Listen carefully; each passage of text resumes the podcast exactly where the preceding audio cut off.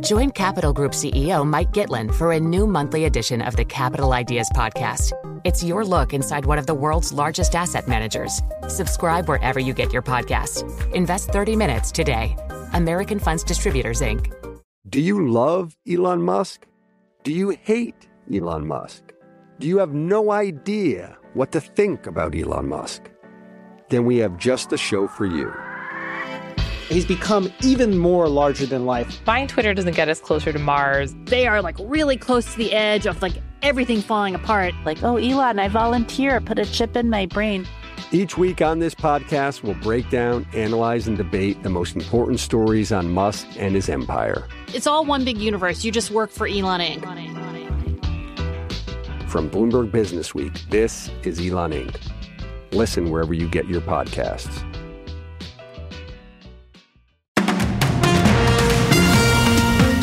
This is Bloomberg Daybreak Asia for this Thursday, May 4th in Hong Kong, Wednesday, May 3rd in New York. And coming up today, the Fed raises interest rates by 25 basis points and signals the end of its tightening cycle may be near. PacWest is said to be weighing a range of strategic options, including a sale. And Qualcomm signals demand for mobile devices remains sluggish. Effort in the U.S. legislature to put together a wide ranging plan to combat Chinese competition capabilities. Vladimir Zelensky flatly denies Russian claims that Ukraine tried to assassinate Vladimir Putin. I'm Ed Baxter with Global News. That's all straight ahead on Bloomberg Daybreak Asia, the business news you need to start your day in just one 15 minute podcast. Available on Apple, Spotify, the Bloomberg Business app, and everywhere you get your podcasts. Good morning. I'm Doug Krisner. And I'm Brian Curtis. Here are the stories we're following today. The Fed hiked interest rates by a quarter percentage point to a target range of five to five and a quarter percent. It also hinted at a possible pause in its rate hiking cycle.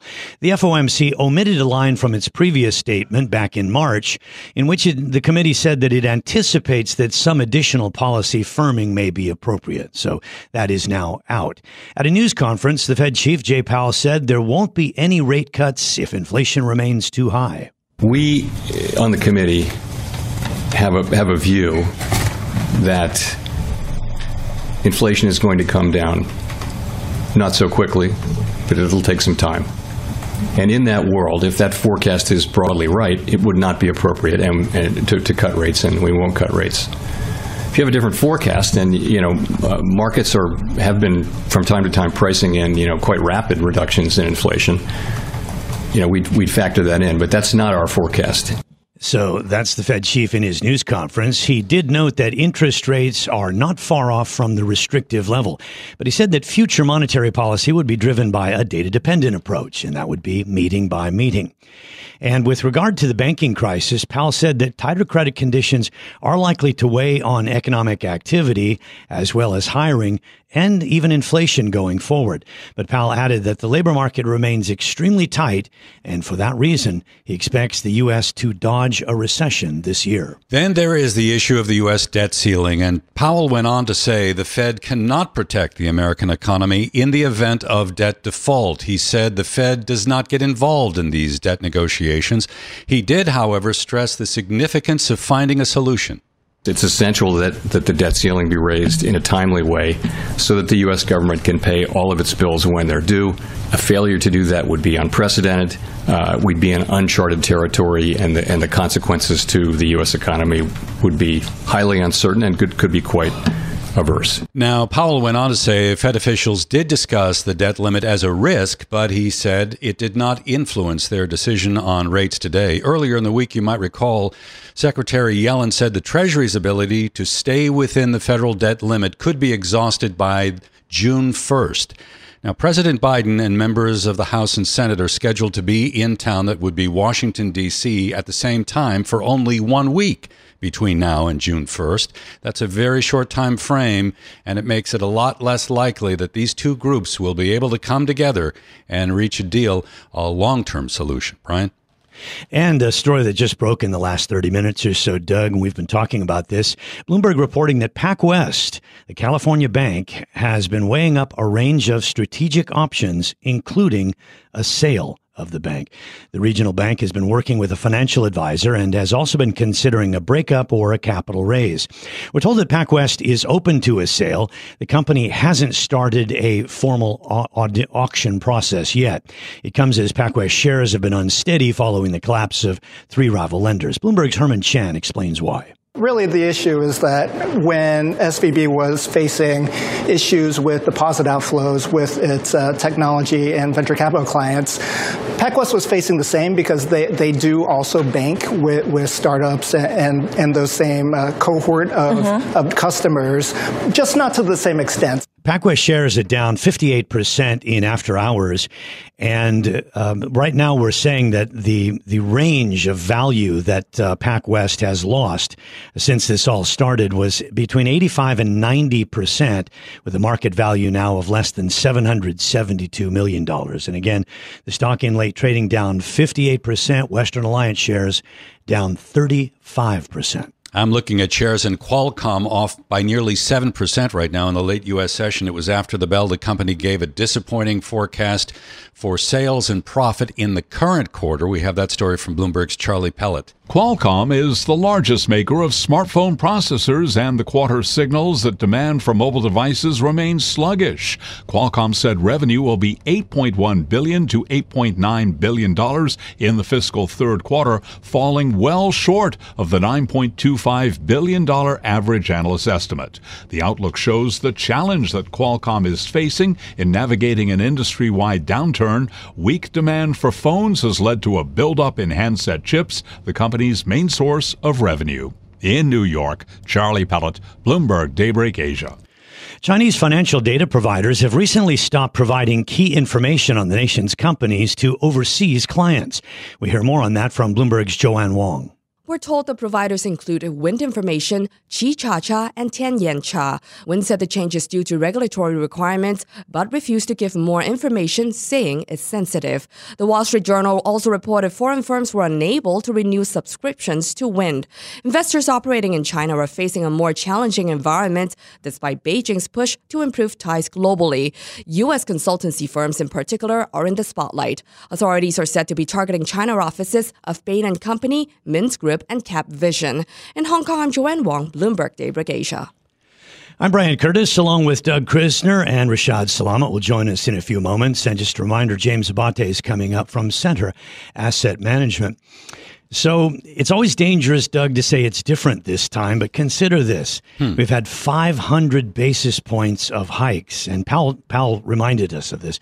We've had 500 basis points of hikes, and unemployment has actually gone down since the beginning. And that is not what's supposed to be happening. That's pretty phenomenal. I would agree with that, Brian. And today, the ADP private payroll survey showed that U.S. companies increased their payrolls in April by the most in nine months. Imagine that. And the next data point, and the important data point, is on Friday when we get the monthly jobs data for the month of April. A lot of uh, surveys, including our own, are projecting uh, strong gains in employment. And if you remember that employment cost index reading last week, strong wage pressure. So if you look at the inflationary implications of a tight labor market and uh, wage growth that is pretty impressive, I mean, to go back to the point that we were talking about uh, a moment ago, what will hold back this economy? Yeah, and Powell was was pretty careful not to really talk about pause because he noted that many times over the past year you've had inflation actually start to come down, but then re-energize, and some of the uh, some of the conditions that you just mentioned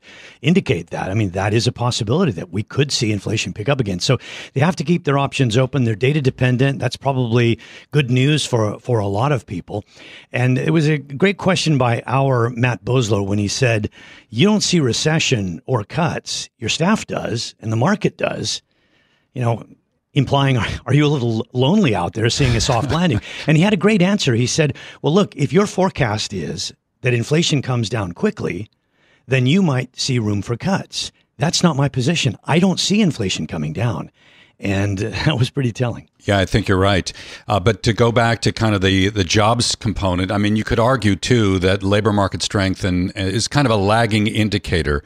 Uh, so we could see an abrupt pivot on the jobs front. But I don't know that the market fully agrees with Powell's position. If you saw the yield curve today, we were down pretty dramatically. So I understand what we are hearing from the Fed chairman. I don't know that the market fully buys into the narrative at this point. All right, we will get to more on all of this again, as mentioned, with James Abate coming up from Centre Asset Management. But now it's time for global news. A bipartisan group of U.S. senators has come together to work on enhancing U.S. competition capabilities against China. Ed Baxter with Global News and the 960 Newsroom in San Francisco. Ed? Yeah, that's a plan, Brian. The plan comes in mid efforts to uh, combat China's efforts to gain economic and strategic clout.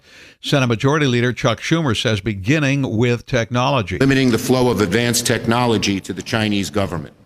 We will work to halt the Chinese government's development of advanced technologies that we know will shape the course of this century. As well as investments that allow China to enhance its power using U.S. monies. We must make sure that we can prevent the Chinese government from using our own free society to acquire and even steal U.S. innovations and critical technologies. And to provide an alternative to China's Belt and Road Initiative. And send a strong message to the Chinese government that we're united in this pressing national security effort, and we are committed to maintaining America's lead in the future. And Schumer says also one section of any legislation will deal in the U.S. commitment to defend Taiwan.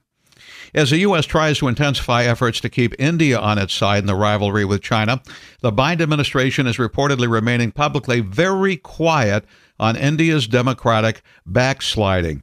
It's a demonstration on the Biden Balancing Act on human rights and democracy against fighting autocracy.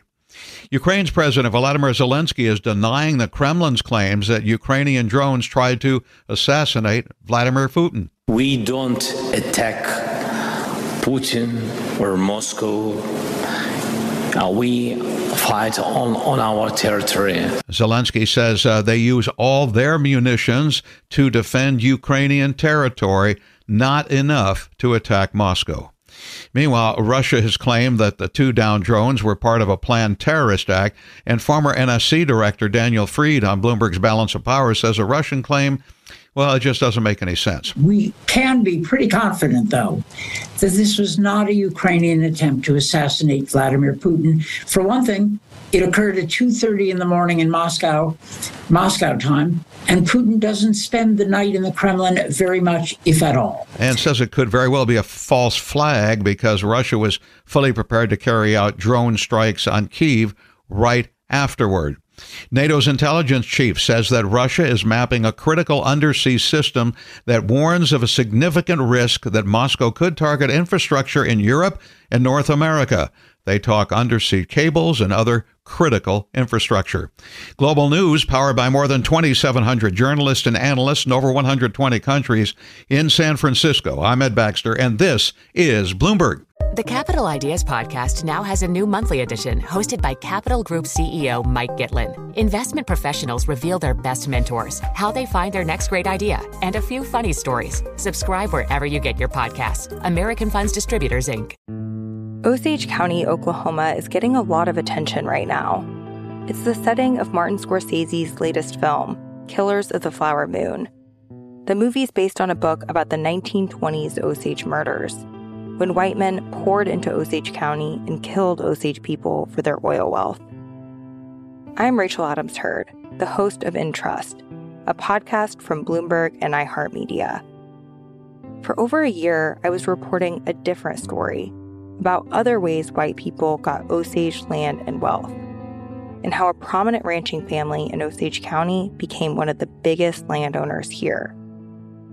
Their ranching empire was built on land that at the turn of the century was all owned by the Osage Nation. So, how'd they get it? Listen to the award winning podcast Intrust on the iHeartRadio app, Apple Podcasts, or wherever you get your podcasts. This is Bloomberg Daybreak Asia. Brian Curtis and Rishaad Salamat here. We just heard from Doug Krisner and obviously Ed Baxter on News. Our guest is James Abate, Managing Director and Chief Investment Officer at Centre Asset Management. So, James, if we are truly data dependent here, which data? What's most important?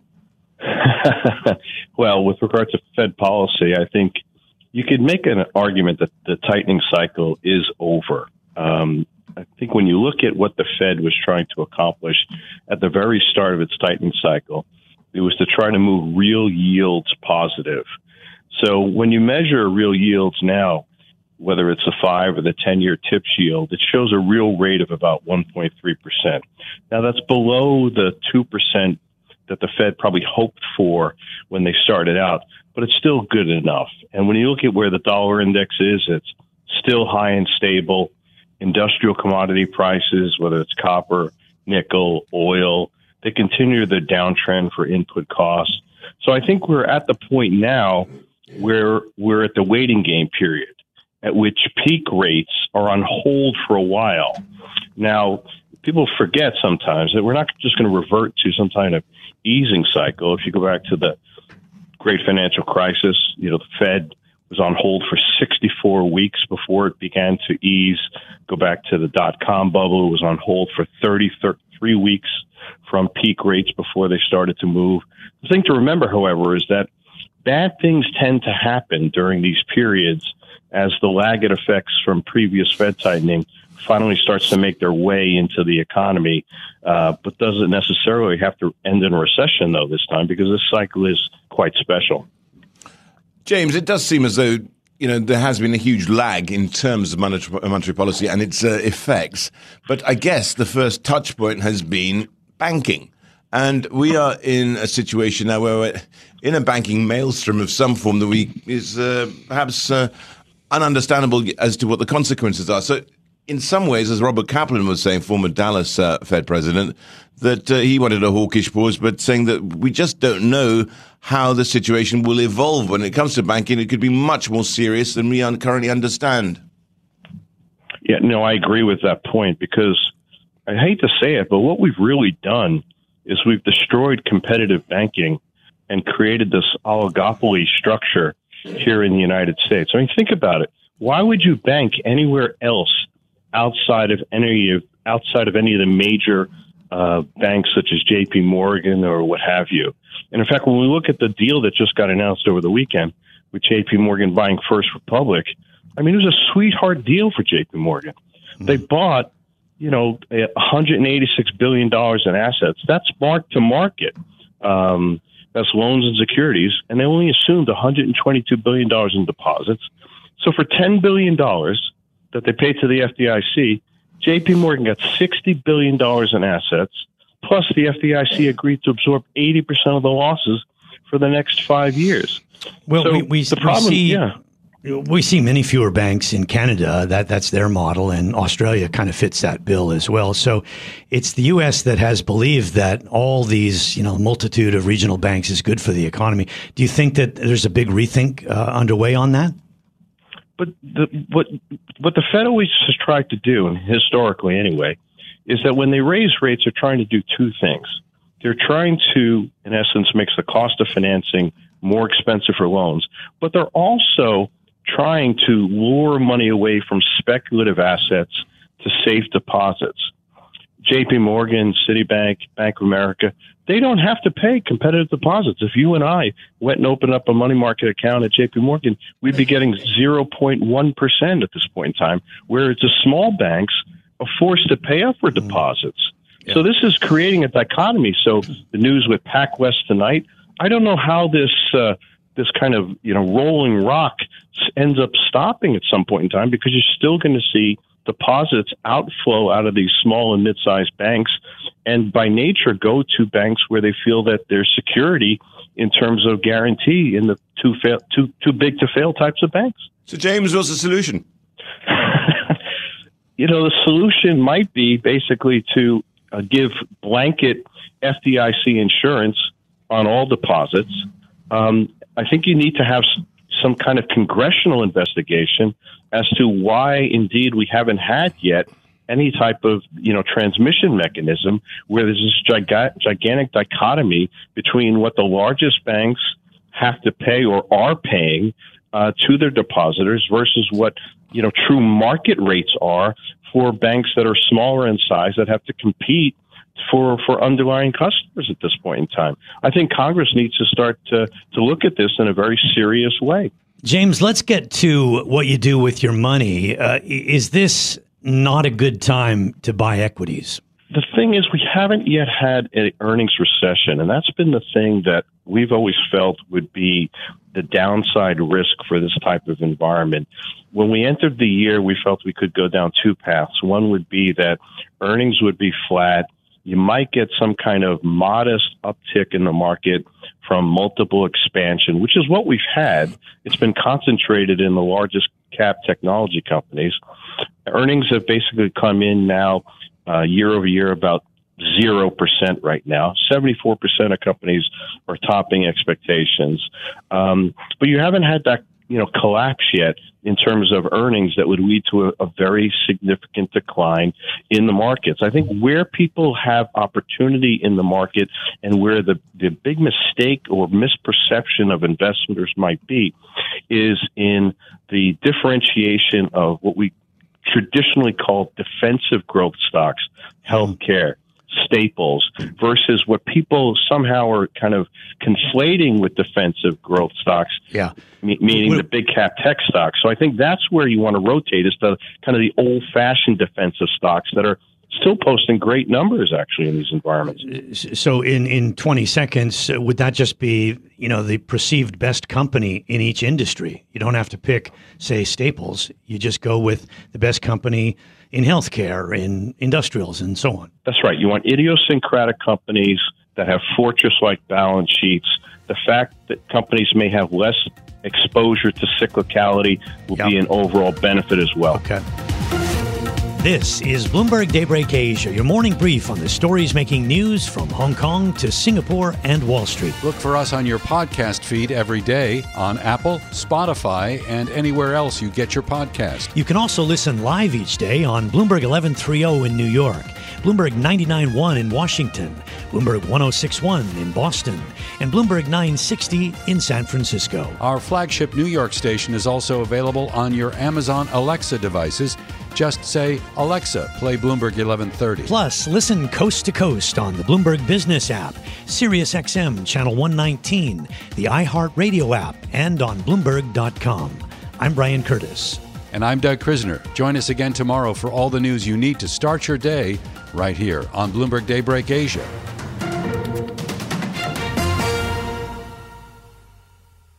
Do you love Elon Musk? Do you hate Elon Musk? Do you have no idea what to think about Elon Musk? Then we have just the show for you. He's become even more larger than life. Buying Twitter doesn't get us closer to Mars. They are like really close to the edge of like everything falling apart. Like, oh, Elon, I volunteer, put a chip in my brain. Each week on this podcast, we'll break down, analyze, and debate the most important stories on Musk and his empire. It's all one big universe. You just work for Elon Inc. From Bloomberg Business Week, this is Elon Inc. Listen wherever you get your podcasts.